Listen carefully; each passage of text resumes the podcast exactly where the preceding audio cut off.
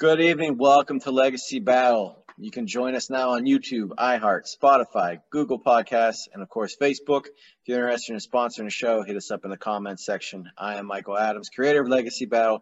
Here with me tonight from the Gridiron Battle Zone, Brian King, Penn State Collegiate All-Star Kevin Adams, and Ball State athlete Paul Habicott. Our special guest tonight was a center fielder known for his speed and his amazing catches. Just ask Andy Vance like that. He is ranked sixteenth all-time in Major League Baseball for stolen bases. Played for nine different Major League Baseball teams, but most notably, right behind me, oh, that side, Atlanta Braves, of course. And check this out. His postseason batting average, three twenty-one. Came up big when it counted most. And I want to let everybody, let everybody know, check out his charity website at Otis Nixon One Foundation dot org, where you can donate to help fight substance abuse and bullying and also help promote education. So we'll get a question about that a little bit later on so you guys can get some more info. Ladies and gentlemen, welcome to Otis Nixon. So. How you guys doing? How's, how's everybody? Good. Over there, over there, and over there, and over there. Thanks for coming on, man. So tonight's debate is the top five Atlanta Braves of all time. Works out perfectly because we got Otis Nixon here. And we got eight players we're going to discuss, so we're going to jump into this right away. And tonight we're going to start with uh, Chipper Jones. All right. Chipper okay. Jones. Represented by, uh, by me here, uh, Larry Wayne Chipper Jones Junior Uh, played for the Braves his whole career. Um, currently, he's actually actually a, a, um, a coach for the for the Braves, um, and before that, he had signed on and was a broadcast broadcast analyst. Um, but he was the number one overall pick by the Braves in nineteen ninety. Played third base from nineteen ninety-five to two thousand twelve.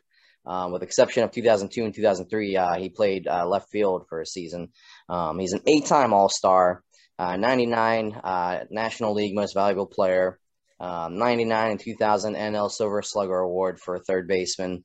Uh, he was the M L B batting champion in two thousand eight after hitting a three sixty-four. He ended his career in two thousand twelve with a three oh three batting average, uh, four hundred sixty-eight home runs, over sixteen hundred R B Is.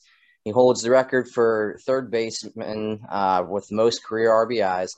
He is third on the Braves home run list, which is pretty big. Um, he spent his whole career with the Braves, as I had mentioned, and he was a switch hitter. Not many switch hitters could do what he did. Uh, he ranked second to Eddie uh, Eddie Murray for career R B Is for switch hitters. And he's the only switch hitter in M L B history um, to um, have a career batting average of at least three hundred and have over four hundred home runs. His slugging percentage was five hundred. Um, in two thousand thirteen, the Braves retired his number, and he was inducted into the Braves Hall of Fame. He was also inducted into the M L B Hall of Fame uh, in his first year of eligibility. Uh, in um, two thousand eight, uh, off-field stuff, Jones released uh, a charity wine called the Chipper Chardonnay. And the, pro- the portion of the proceeds would go and uh, support the Miracle League, which was an organization serving children with disabilities. You know, Chipper Jones was the face of, of the franchise um, for most of his career, cornerstone, great, great player. Um, he took a pay cut to help keep other players and bring other players onto the team.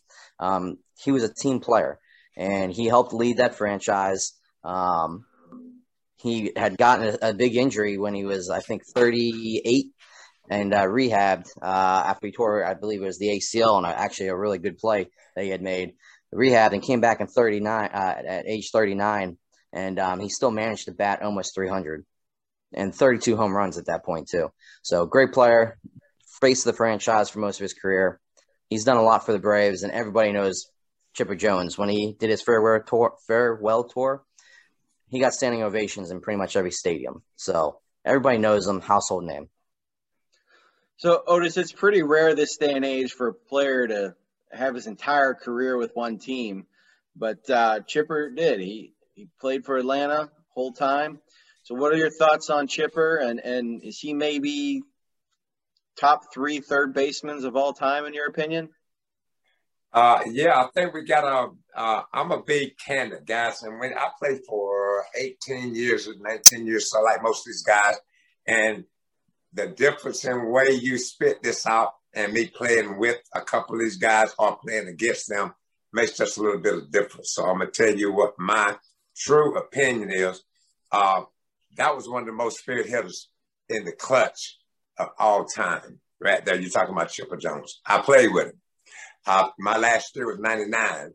Uh, I rode him like a, a, a, a, a horse. But every time, because we had to come up, we had to count on Chipper to get us to the World Series. And my last year was the World Series against the Yankees. And uh, I've never seen anybody, um, let me put it this way, each guy I'm going to say something differently. And then after a while, I'll tell you who I think is the greatest one of all time is. But when I say hot, you know when a player gets hot and you can't get them out, whether it's me or John, Dick, or Harry, or Jeter, you name them, Fred McGriff, name them. When they get hot, you in the zone. And there's no pitcher can really get you out, but you can do damage.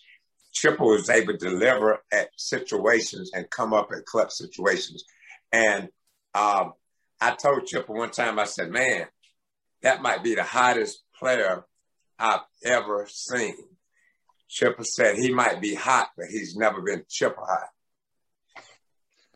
Chipper hot. There's a hot when we play, and there's a Chipper hot. When Chipper Jones get, when Chipper got hot, you can get on the bus, the plane, put on your suit, because that was the guy that was going to deliver over and over and over and over again. He played with Galarraga. They was uh, back to back. He told Galarraga one night, he said, "Cat, he said, Cat, you think it's going to last through the sixth inning?" Big Cat said, "No, Big Cat going to get rid of him by the sixth inning. He'll be gone, baby." And that means they was going to pound him back to back between those two guys. They said, nobody, we don't need anybody on the team. That's pretty strong. So, brother, when you put these numbers out here and you're talking about a sweet hitter that can do it from either side, I look at Eddie Murray, and I've seen Eddie, played against him, and uh, he'll get you from either side, but so could Chipper Jones.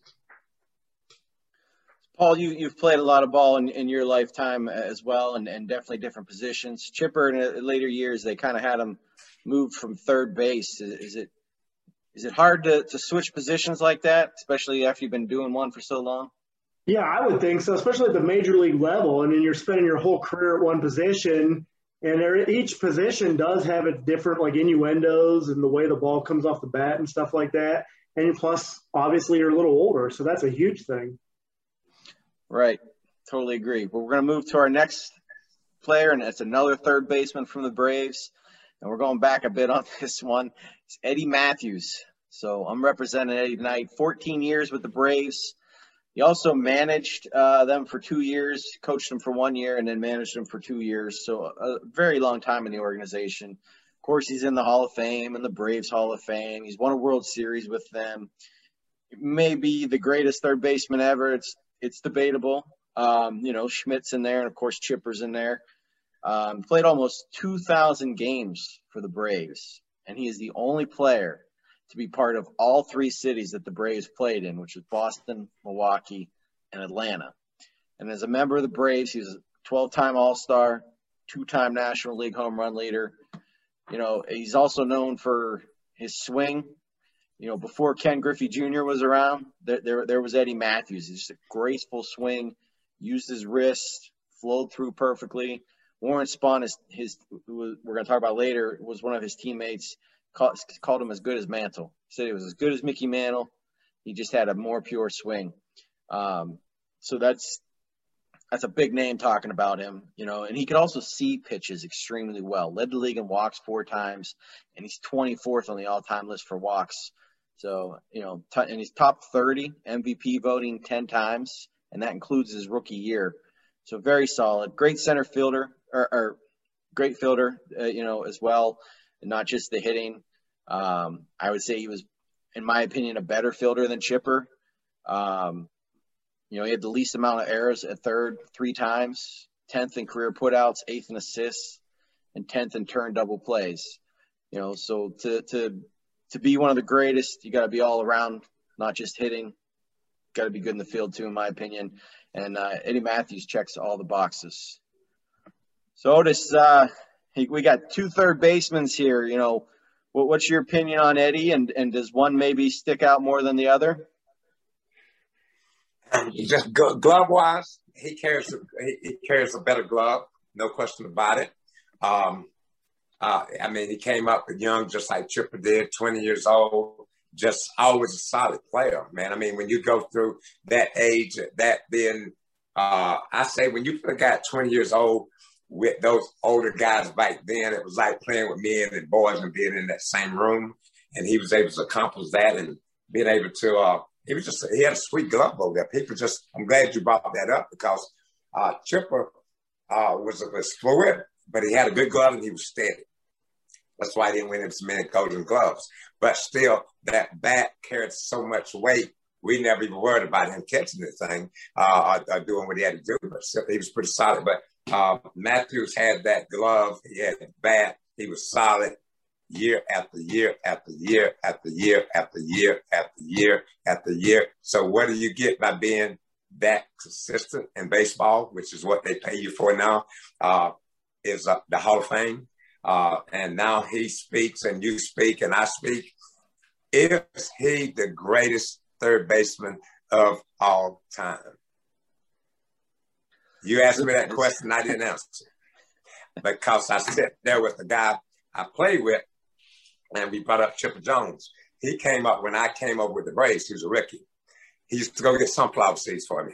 You know, I hit, I was hitting three eighty that year, and I used to make him go down to get sunflower seeds, bring them back up, sunflower, until he got into the into the game. And we talk about it now, uh, because I know him and got to see him. I rest and say I go back.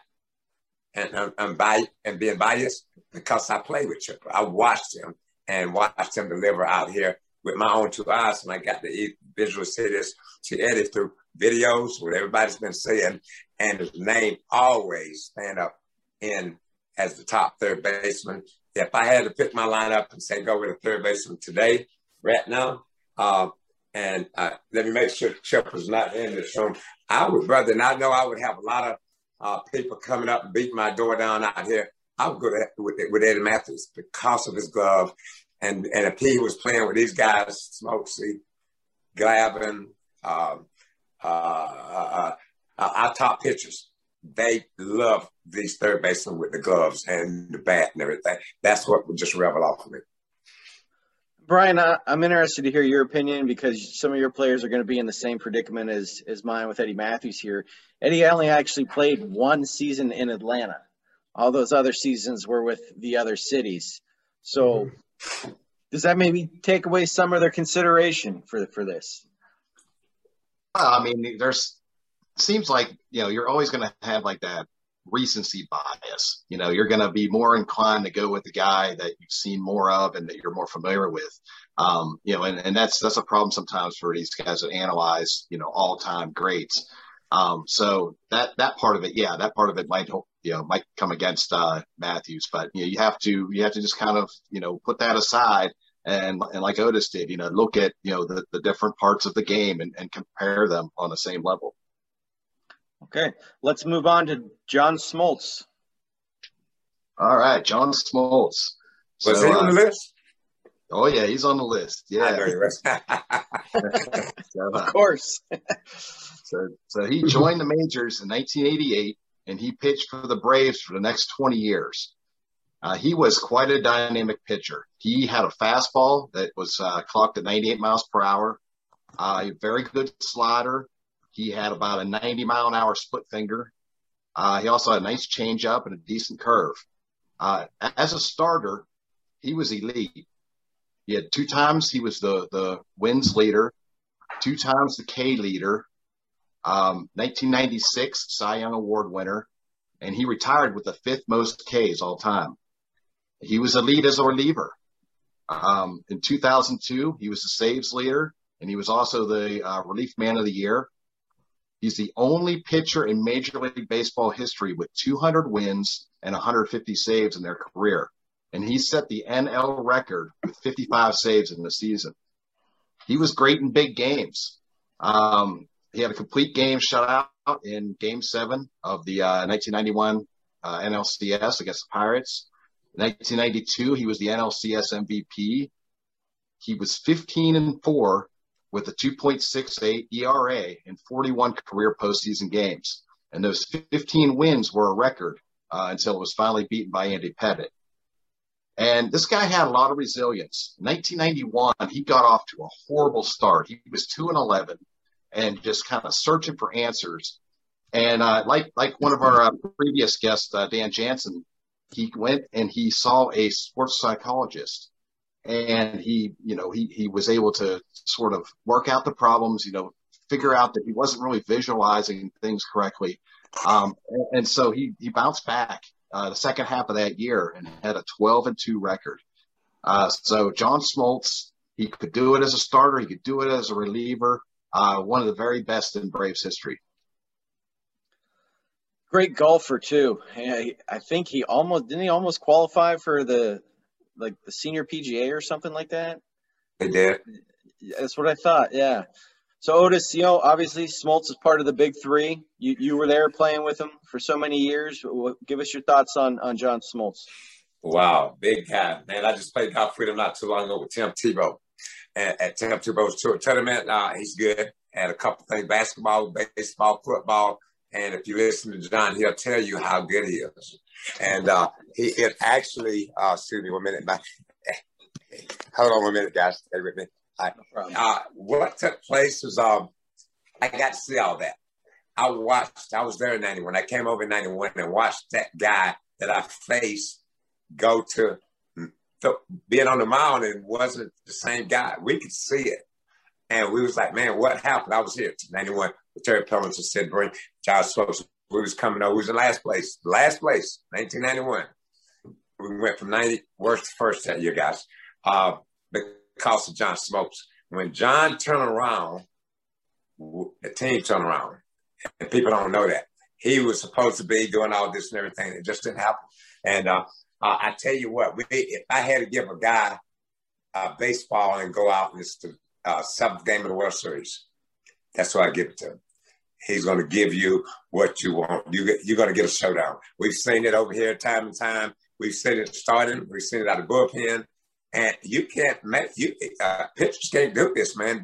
You're talking about a guy's turning it around mentally and putting his talent together and going out there and giving it to you uh, from a bullpen to a starter.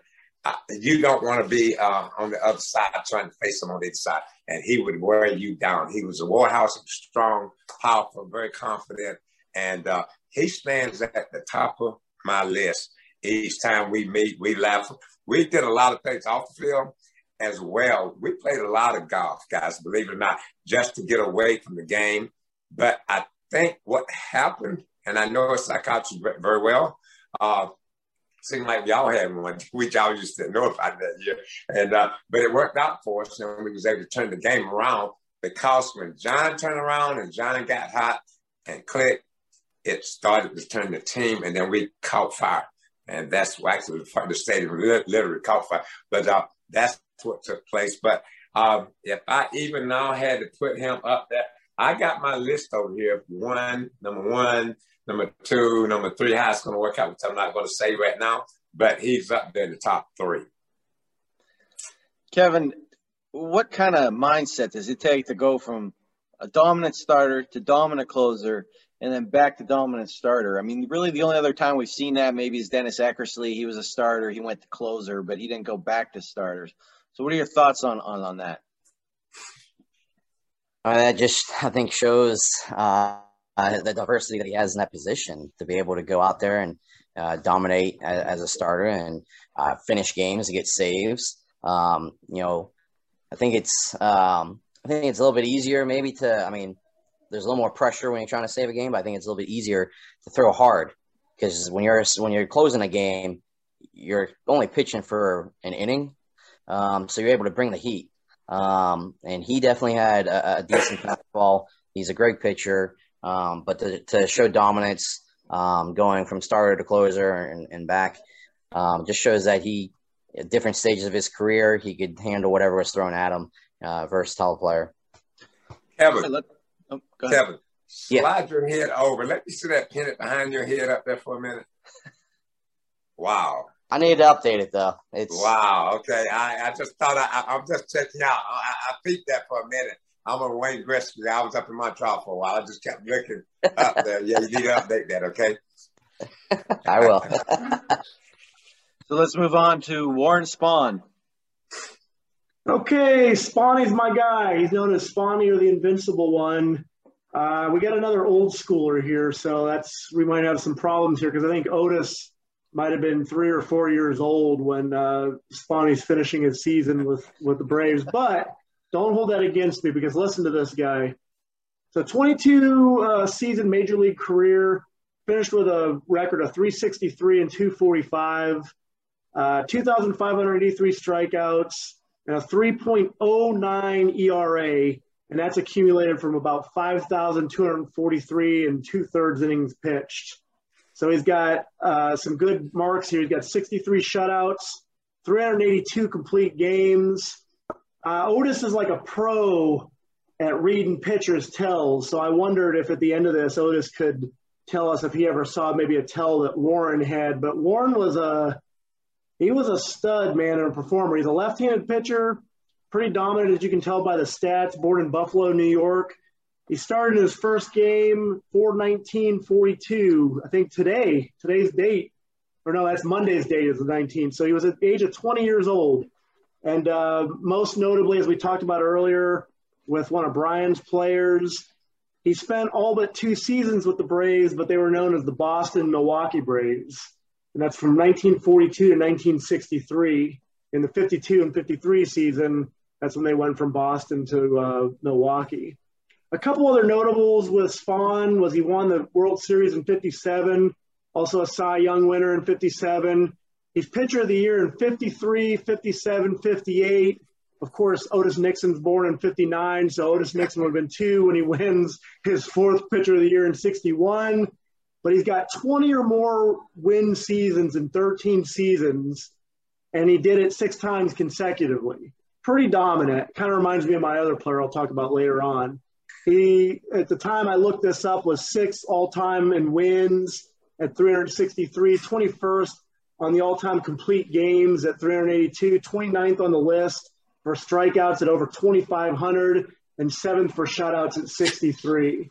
He's got two no-hitters, and I guess speaking of hitting, kind of like my other guy, he was actually, and it might have been the time they played, and he was a pretty decent hitter. In fifty-eight, he actually batted three thirty-three with two home runs and fifteen R B Is. So I know that he's not, you know, I didn't get to see him play myself, but uh, I would like to say he was probably a trailblazer and maybe set the some of the foundational years for the Braves, you know, and then when the, they went to Atlanta. But Warren Spahn's a Hall of Fame pitcher. He's got a great career. Otis, obviously, he, you know, this guy was before your time, but what, what are your thoughts on Warren?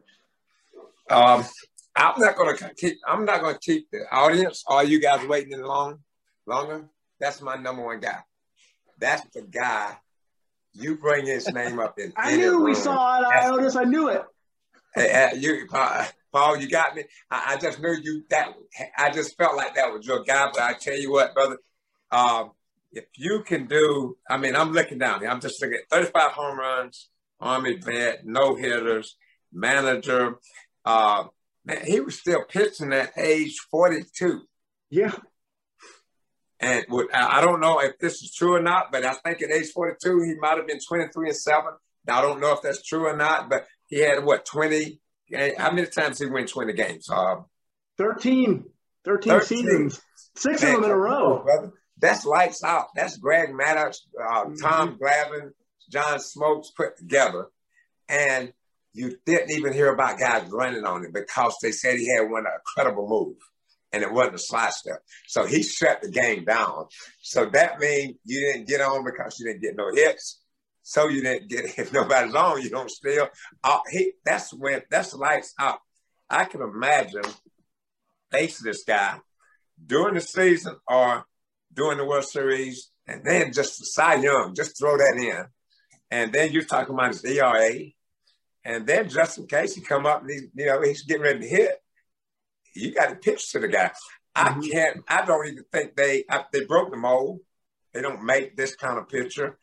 Let me tell you what, I'm looking at everybody's picture. You guys are all now owners, not managers. I'm I'm a I'm a agent. This is my guy, and I'm walking in your office. You got to sign it. All four of you guys don't have enough money to sign this guy. You think Mike try? You got? You see where I'm going? The money today can't afford another guy. That's why I said the mold was broke, because the man above knew baseball couldn't afford another one of these. So they actually took this thing and just said, it's not going to be another one because we can't afford them. So y'all got to see and hear one of the greatest times that all four owners couldn't put together enough money to be able to hold this, this, because guess what? He'd be like Michael Jordan, who I grew up with. He would sell out every stadium, everywhere he went at this time. He would be like uh, Shaq, good friend of mine, on every commercial. We wouldn't be able to get in a commercial because he would have them all. See where I'm going with this? This is what baseball got to appreciate and never forget. I know we got Jackie Robinson, Hank Aaron, but this is the greatest player, pitcher of all time right here. That I just tore up, and uh, and I didn't mean to do that, but Pop, you got something. Look like you get ready to say something. I mean, I, I'm sorry to take over right here, man, but I oh, got excited, fine. But I was oh, trying to figure out how to run on the guy.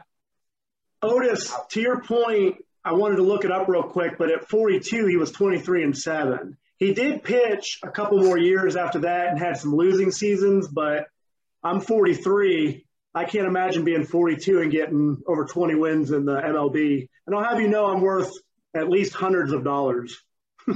Let me say one thing real quick uh, about this guy. There was a saying in from the fans back in Milwaukee back in that day. It was Spawn, insane, and pray for rain, because they their pitching staff was completely stacked with you know with Spawn, insane, and after that it was like, man, it, none of those guys could do anything. So like he he basically anchored that entire pitching staff. I also have Warren Spahn as the greatest pitcher of all time. I know a lot of people say Cy Young, but you got to look at the times that they pitch. Cy Young was pitching in the eighteen nineties and the nineteen hundred to ten. You could still throw spitballs, the shine ball, do whatever you want to the ball. And you were pitching every like three days probably. So Spahn is the greatest of all time, in my opinion. But we, let's, let's move on. We could talk about him all day. We're going to go to hammering Hank Aaron. Do I even need to talk about Hank Aaron? I mean, come on. Seriously. You all don't vote this guy, and you're, you're all insane. So Henry Henry Hank Aaron, uh, nicknamed the Hammer or Hammer and Hank, uh, right fielder, played twenty-three seasons uh, from fifty-four to seventy-six. Uh, he spent twenty-one seasons with the Milwaukee slash Atlanta Braves, uh, two seasons with the Milwaukee Brewers. One of the greatest baseball players of all time. I mean, everyone knows the name. Uh, he broke the home run record that was held by Babe Ruth. Uh, he held that record until, un uh, unfortunately, Barry Bonds broke it. Um, he still holds other batting records. Uh, he has hit twenty-four more home runs every year, twenty-four or more home runs every year from fifty-five to seventy-three.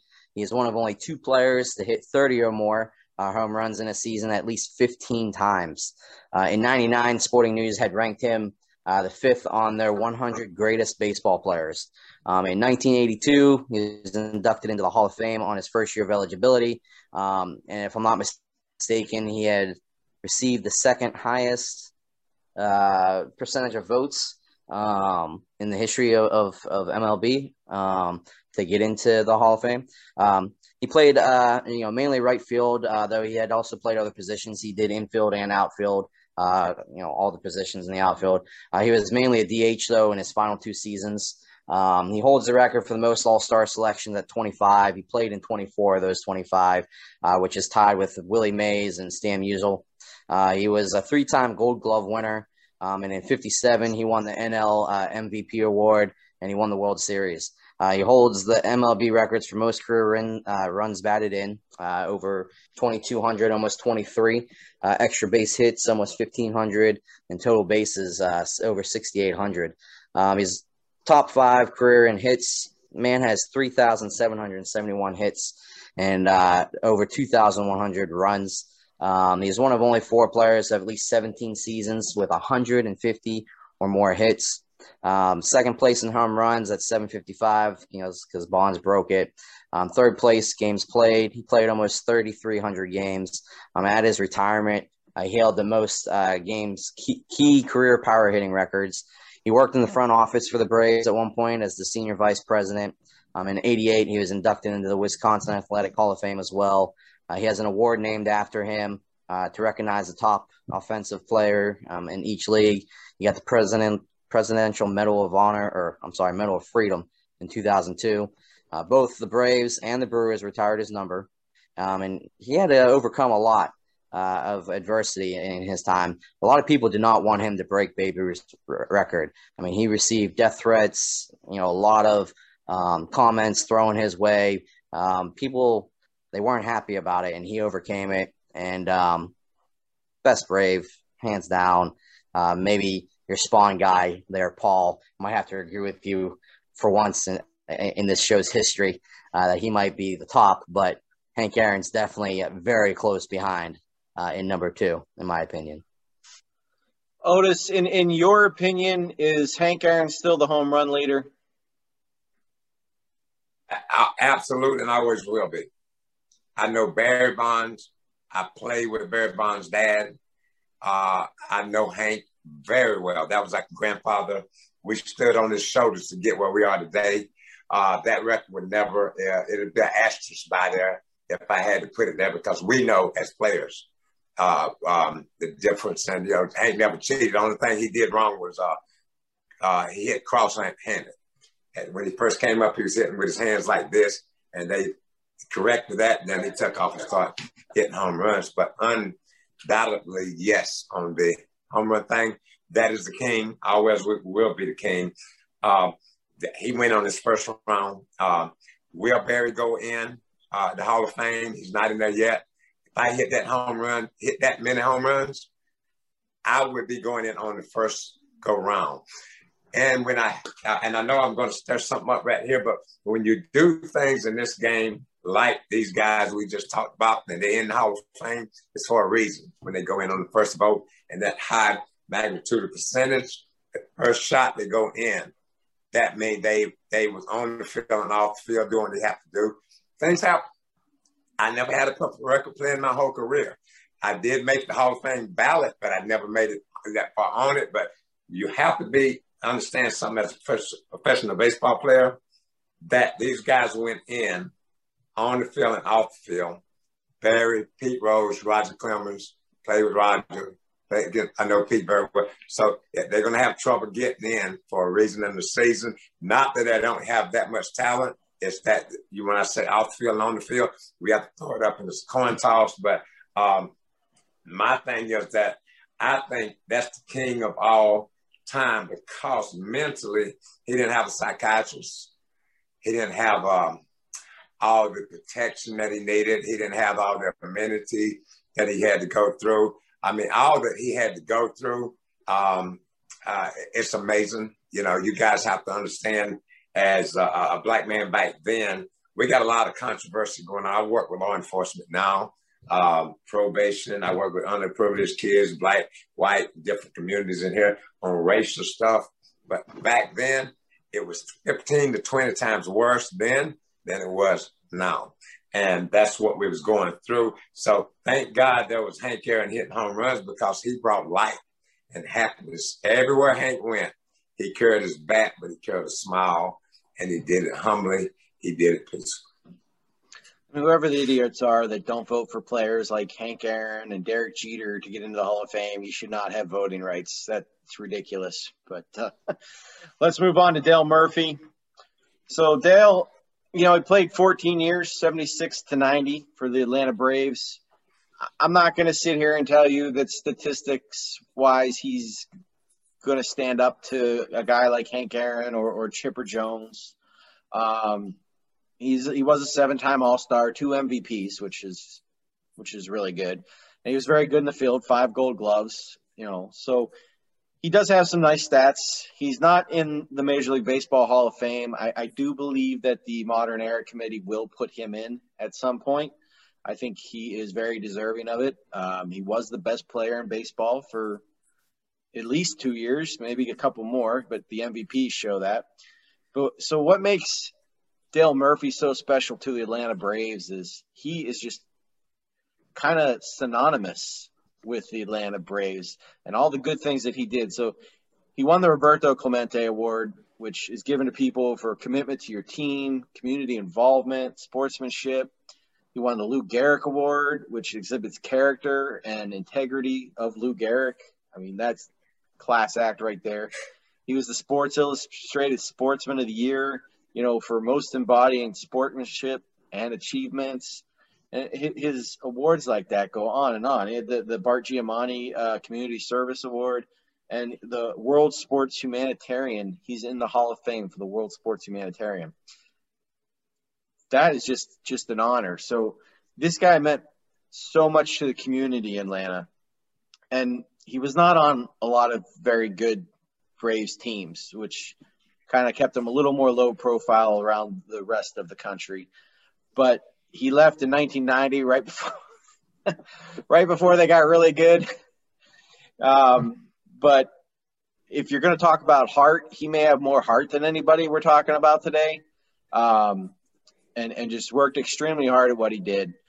So, Otis, this is the guy I wanted to ask you about the most, because I, I saw a, an interview with Dale Murphy, and uh, he claims Glavine threw at him all because of you. I guess you got hit in a game, and kind of like um, started like a like a fight, and then he, the when the inning was over, Dale Murphy was the next guy up. He was playing for the Phillies at the time, and Glavine throws at him four times in a row, and uh, he blames that on you. What, what can you tell me about that? He told him I didn't. He didn't make the Hall of Fame because of me. that now there we joke about that. Let me tell you about that, and I'll talk about Dale. Uh, I played the game really hard and and brought that energetic over to a team that it, it, I, it was talking about striking a match and keeping it going, striking a fire. That was me. I was a Ricky Henderson without pop. Um, That particular game, the only reason that that was going on because they was hitting me because I had stole like four bases the game uh, back to back off them, four one night, four another night, and they hit me in in Atlanta. Uh, we had a big fight in Atlanta, and that was the Dale Murphy uh, welcome back home night when he was with the Braves. So we fought the night that we was, he he came back home. We had that big fight, and he was on the other side. That was me charging the mound. Uh, I, I, the way I played, I just sort of, uh, and when he brought that up, I, I charged the mound a lot, but it was because I had that spark to make the team keep going. And I said, I'm a, I'm part Indian, I'm a renegade Indian, so I played with Indians, so I always had that thing, you hit me, I'm gonna go to the mound. And that's what happened that night. And so when we left that fight in, in Atlanta, we went to Philly.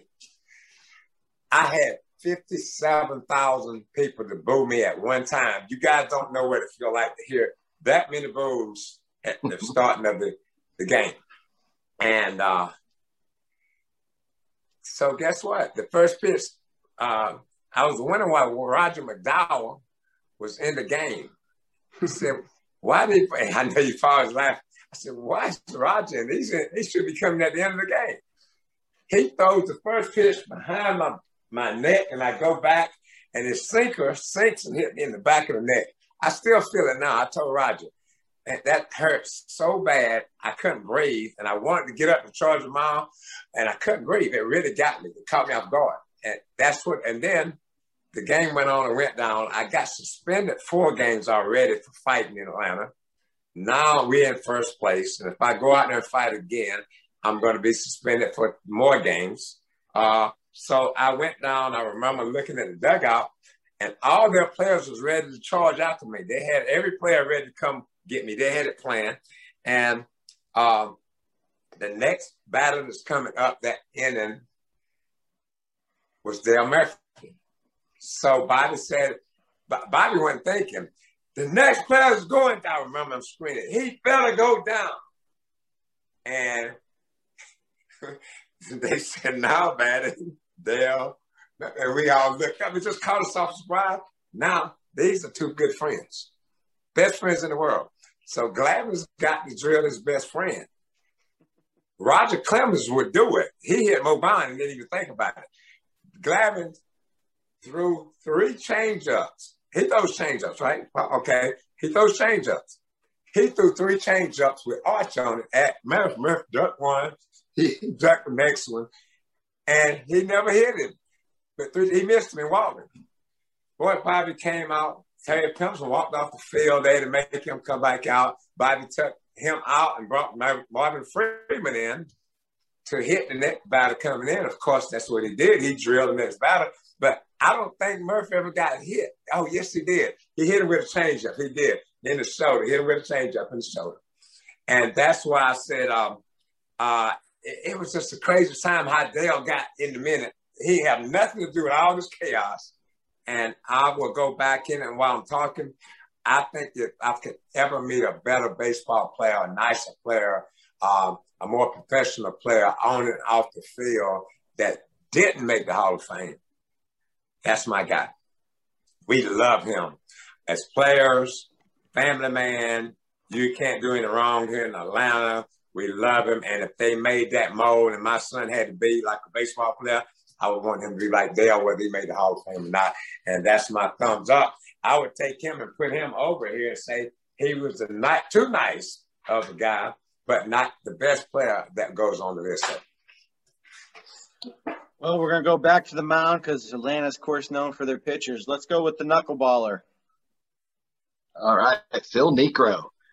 So Phil Niekro, he joined the Milwaukee Braves back in nineteen sixty-four. He spent the next twenty seasons with them. He was a five-time All-Star, a five-time Gold Glover, uh, two-time leader in wins, um, and he was a nineteen sixty-seven E R A leader, nineteen seventy-seven N L K leader. Uh, he had arguably the best knuckleball in, in Major League Baseball history. Uh, one time, Pete Rose was asked about it, and he said, I worked for three three weeks to try and get my swing down pat, and then I go against Phil, and he messes it up in one night. So he was Phil was the only knuckleballer to win over three hundred games. And his durability really helped him a lot because he won one hundred twenty-one games after the age of forty. And we talked about Spahn doing well at age forty-two. But actually, Niekro went all the way to age forty-eight, and he is the oldest player in Major League Baseball uh, history to play. Um, uh, to, to pitch. He went all the way to age forty-eight. Um, and M L B dot com, they ranked Niekro as the number one knuckleballer of all time.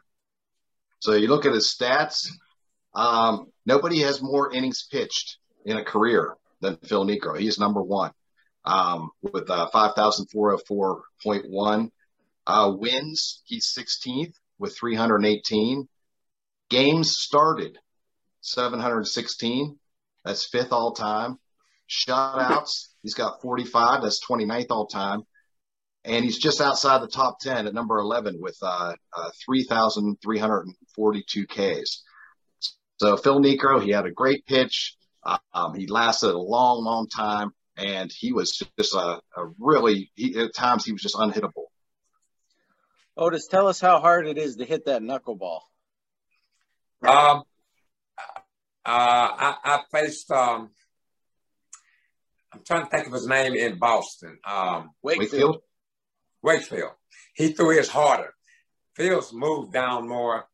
Uh, Wakefield's went a little bit uh, uh, everywhere. And uh, it, for me as a slap hitter, I had better chance of hitting them than a, a guy with a, a big swing. Excuse me. So that being said, I got to play against him when I was a rookie in the Yankee organization, and I played against him. That first day, they didn't get any hits. They put me in again, and I the, as a pinch runner.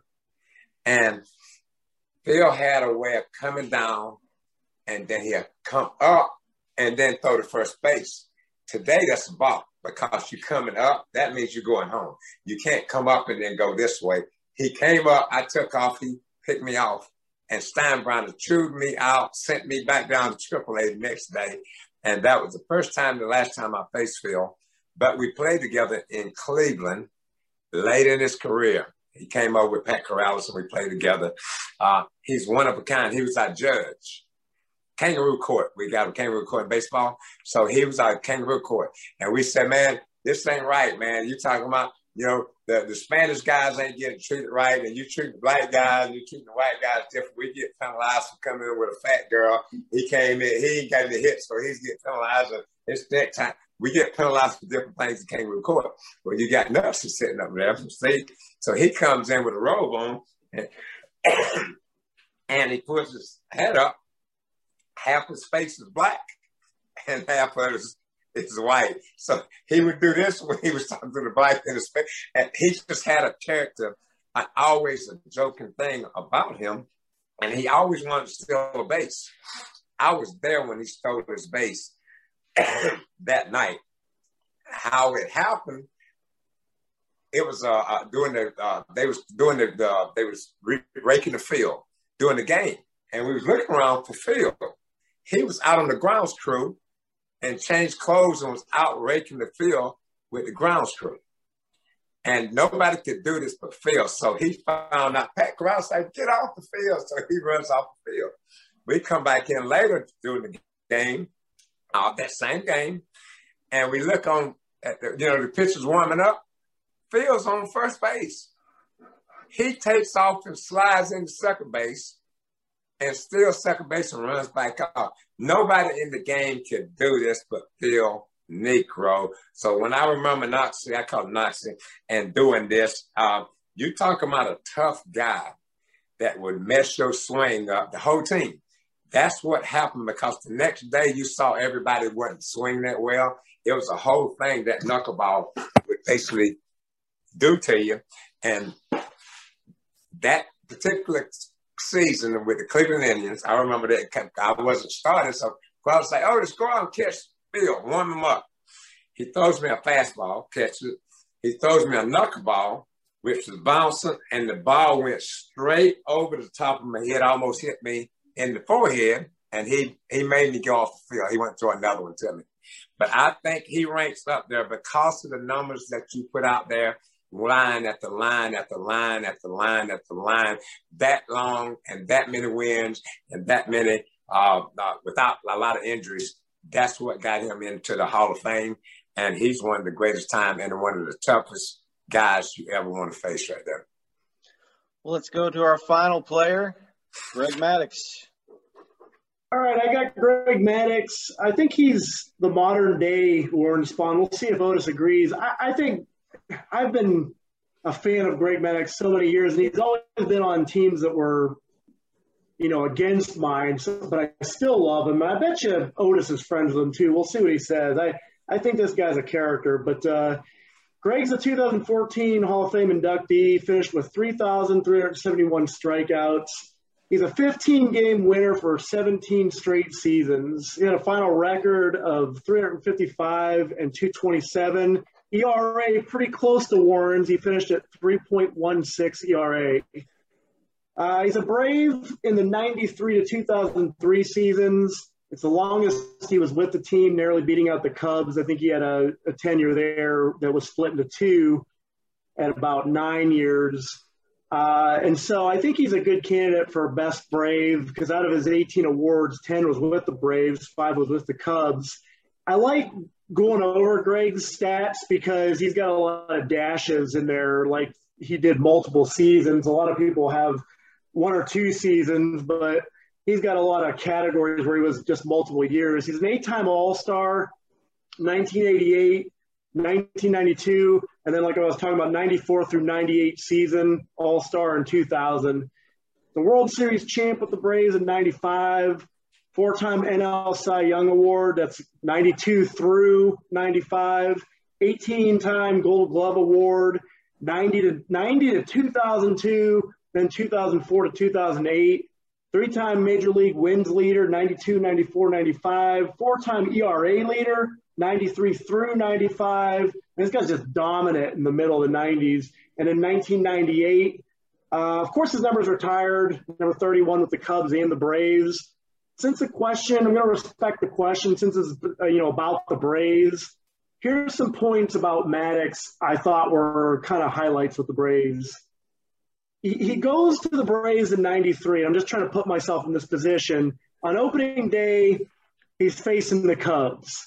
So he goes on to beat his former team on opening day, but in that season, he finishes uh, twenty and ten with a two point three six E R A, tops it off with one, one of his Cy Young awards. And then he carries that through basically the middle of the nineties. He, he kind of gets robbed in ninety-four at the shortened season. But during that season, who knows what he could have turned into because he was at one point five six E R A. And he, I, I saw a remark from him, from him and it, it kind of fits him. He was proud that season that his batting average was higher than his E R A. I think he was at two twenty-two when the when the uh, shortened season ended. So, like my guy Warren Spahn, Maddux could kind of hit too. You had to be cognizant of the pitcher when he was up. It wasn't just an easy out. In nineteen ninety-five, he ended up proving that ninety-four wasn't a fluke, and he had an E R A of one point six three, and he went nineteen and two. And it's unreal. And in ninety-seven, he seals up his greatness with the Braves by signing what I think is a significant deal back then. It's five-year extension at fifty-seven and a half million dollars. So he better bought you dinner, Otis. But at that point in time, he was the highest-paid uh, player in baseball.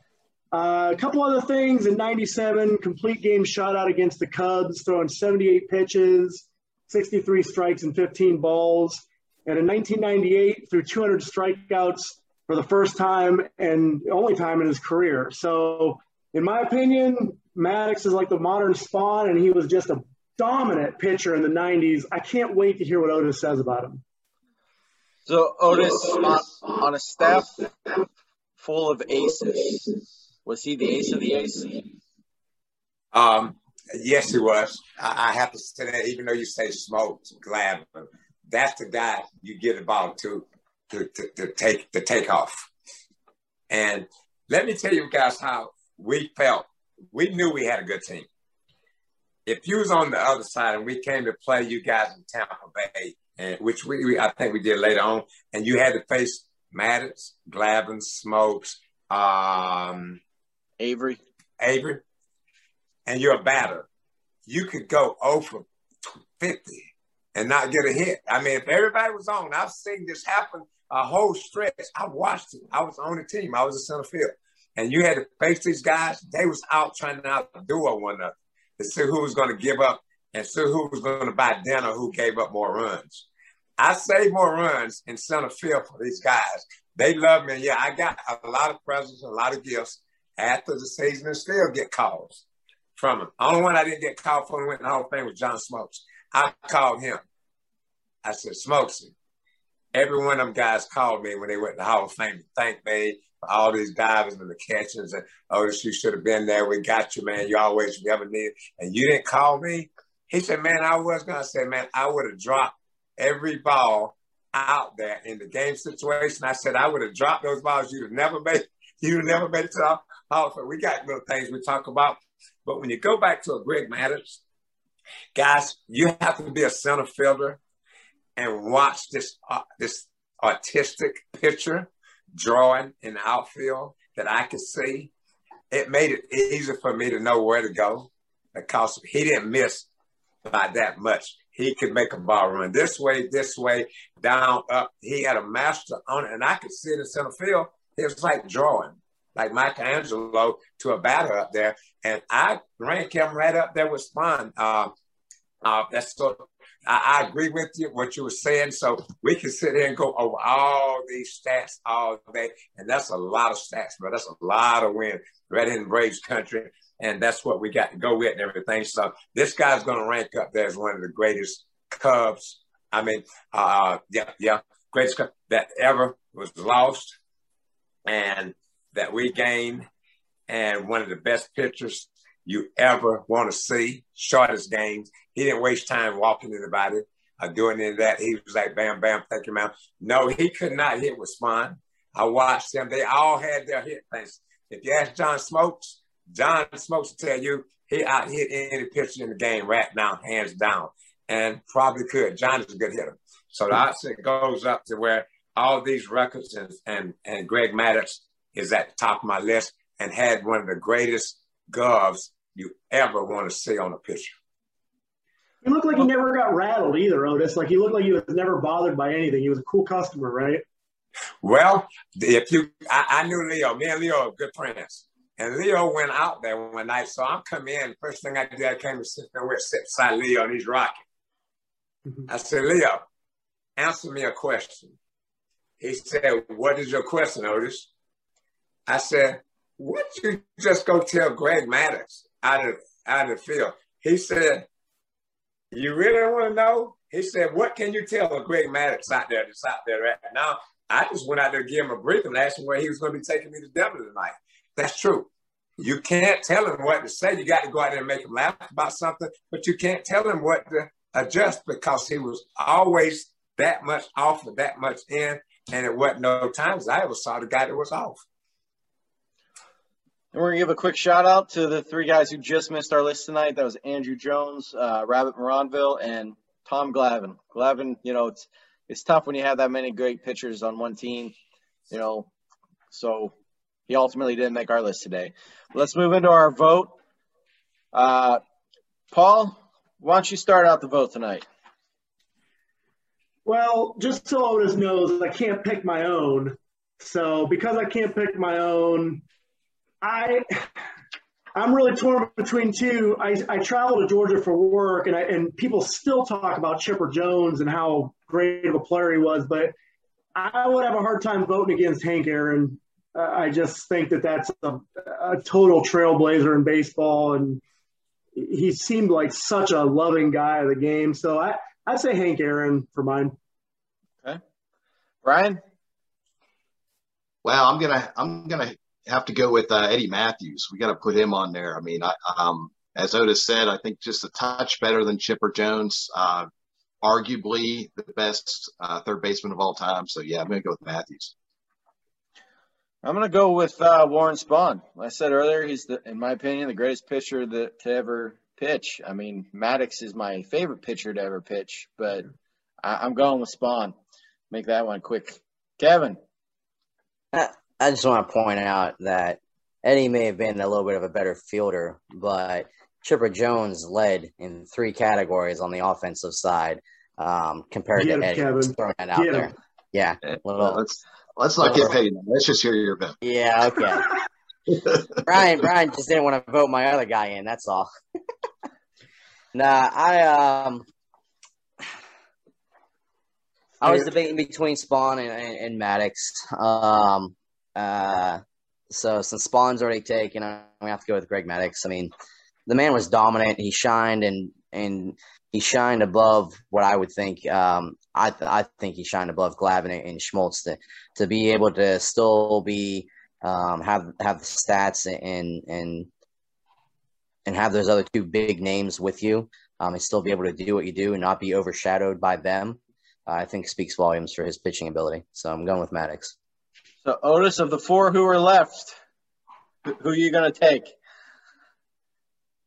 Uh, the guys I got more, uh, I like Mathews. He's off. Excuse me. Uh, Maddux, ranked right up there. He's not going to make it. The last two we got on this, Hank and Spahn. And uh, I'm going to go with Hank Aaron. Hank Aaron? Excuse me for and, the call. Anybody that we that we didn't pick that you like? Chipper, Dale Murphy, John Smoltz? Uh, it could easily have been um, uh, Spahn, hands down. I might not sleep. I wake up at night and, you know, have a jerk. Spahn could be right there with me. And because of Hank passing right now and being in all, all my collections upstairs, he got my vote. Um, uh, being at the funeral and all what he actually did and being able to see part of what he's done in the city and everything. He got my vote on that for what he's done for the community and all, on top of that. But when I go down um, and playing with the guy right now, if I had to say I played with him, Chipper would be up there. Every single guy that actually ranks up there, hands down. I would take him over Maddux, I would take him over any other guy up there because of uh, uh, the ability where he can take over a game. Not just one game that Maddux could pitch, but you got Chipper that's carrying one game, two game, three game. It's called Chipper hot. When you can carry fifteen, twenty games, that's when you Chipper hot. And that's what he was able to do. Not just winning one game, then pitching another fifth day, but night after night after night after night. There's a difference, guys. Well, there you go. There's our top five in no particular order. Hank Aaron, Eddie Mathews, Warren Spahn, Greg Maddux, Chipper Jones. So let's uh, get one question each going here. Paul, you can start us out tonight. Yeah, my question for Otis, it hurts because I was such a huge Andy Vance like fan, but uh, everybody knows he robbed Andy Vance like of a home run in the ninety-two series. Okay. But my question for you is, what felt better? That catch, which everybody still talks about to this day, but you also had a game where you stole six bases. So put me there. Which one felt better, Otis? Uh, we won the game that I made the catch. We lost the game. I stole yeah. six bases against the Expos. I you guys, you guys did up. your homework. I'm telling you, you guys own it. Uh, that was the team that traded me over to the Braves. I was mad that whole entire game against them. So I said, when I play them, I didn't know it. And I ended up setting a, a, a record, a modern day record at that particular time. That night when I stole, when I made that catch, it, it's the stamp on me. I get pulled over by cops. I'm going downtown right now, whatever I'm doing. It's, you know, that's that's the one. That's the that's the bread and butter. It just that I don't carry well in Pittsburgh. Are you from Pittsburgh? Oh, yeah, from Wexford. Yeah, I was born in Wexford. Man, I am so sorry. I want to apologize. No, I used to live near uh, Sid Bream. Well, you know Sid Bream. I used to live near Sid Bream. I just talked to him the other day, yeah. Tough being a Pirate fan. We had some knockdowns.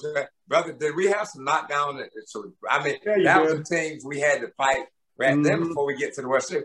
Every time it ended up with Pittsburgh Pirates. It and, still haunts um, me to this day, Otis. Brian, go ahead. Okay, Otis, uh, you were a very successful bunter uh, over the course of your career. So can you tell us what goes through your mind when you get the green light to bunt? And can you take to, can you tell us like what that at bat is like? Uh, part of being a leadoff hitter. You remember Brett Butler? Mm-hmm.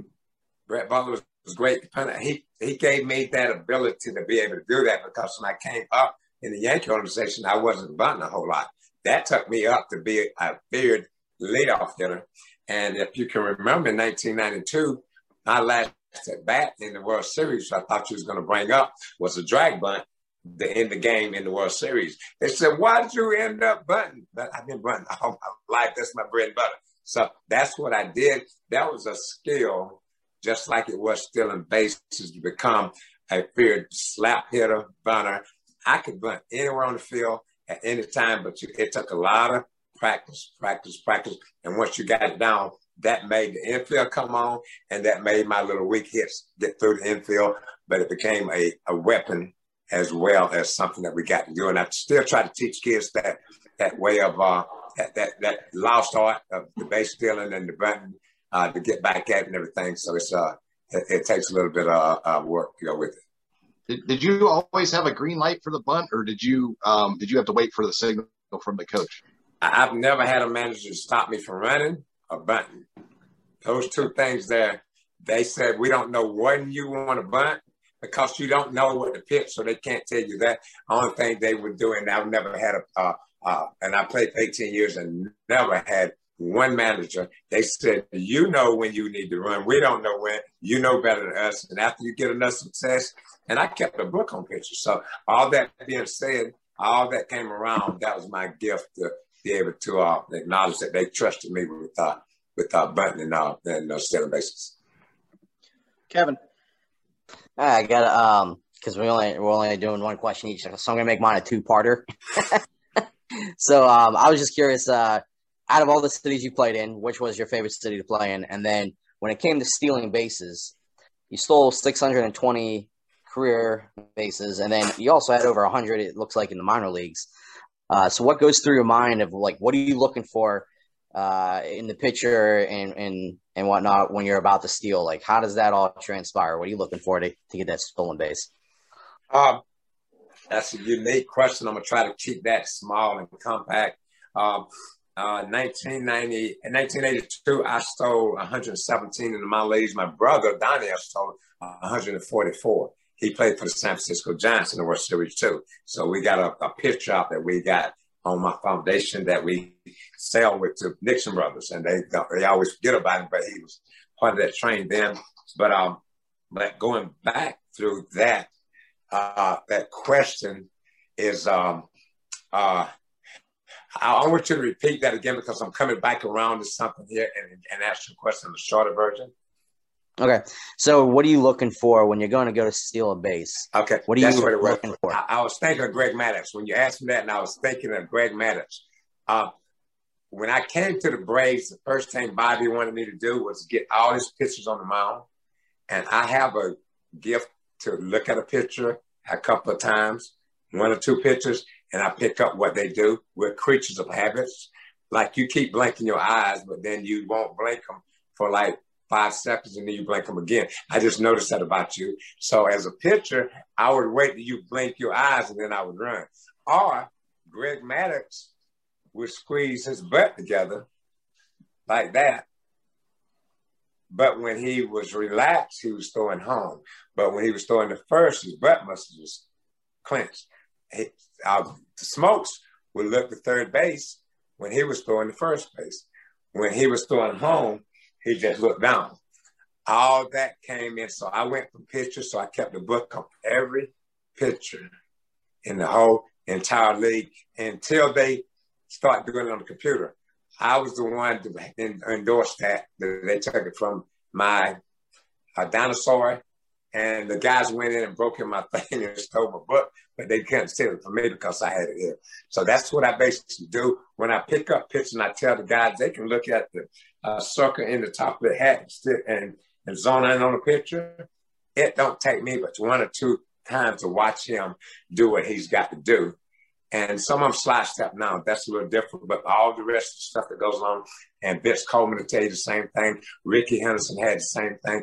Within three or four pictures, we can tell you what your um, habits would be, and they don't change. Uh, Sid, uh, Sid Fernandez up in New York. He used to come here, left-handed pitcher. Y'all remember Sid Fernandez? Yeah. yeah. yeah. He would come here, left-handed pitcher. He would come here and hold his breath and throw to first base.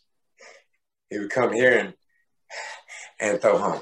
So all these pitches, I had everybody down until they actually figure out we got to change up a little bit. That's the creatures of habits that we have as, uh, you know, that we do.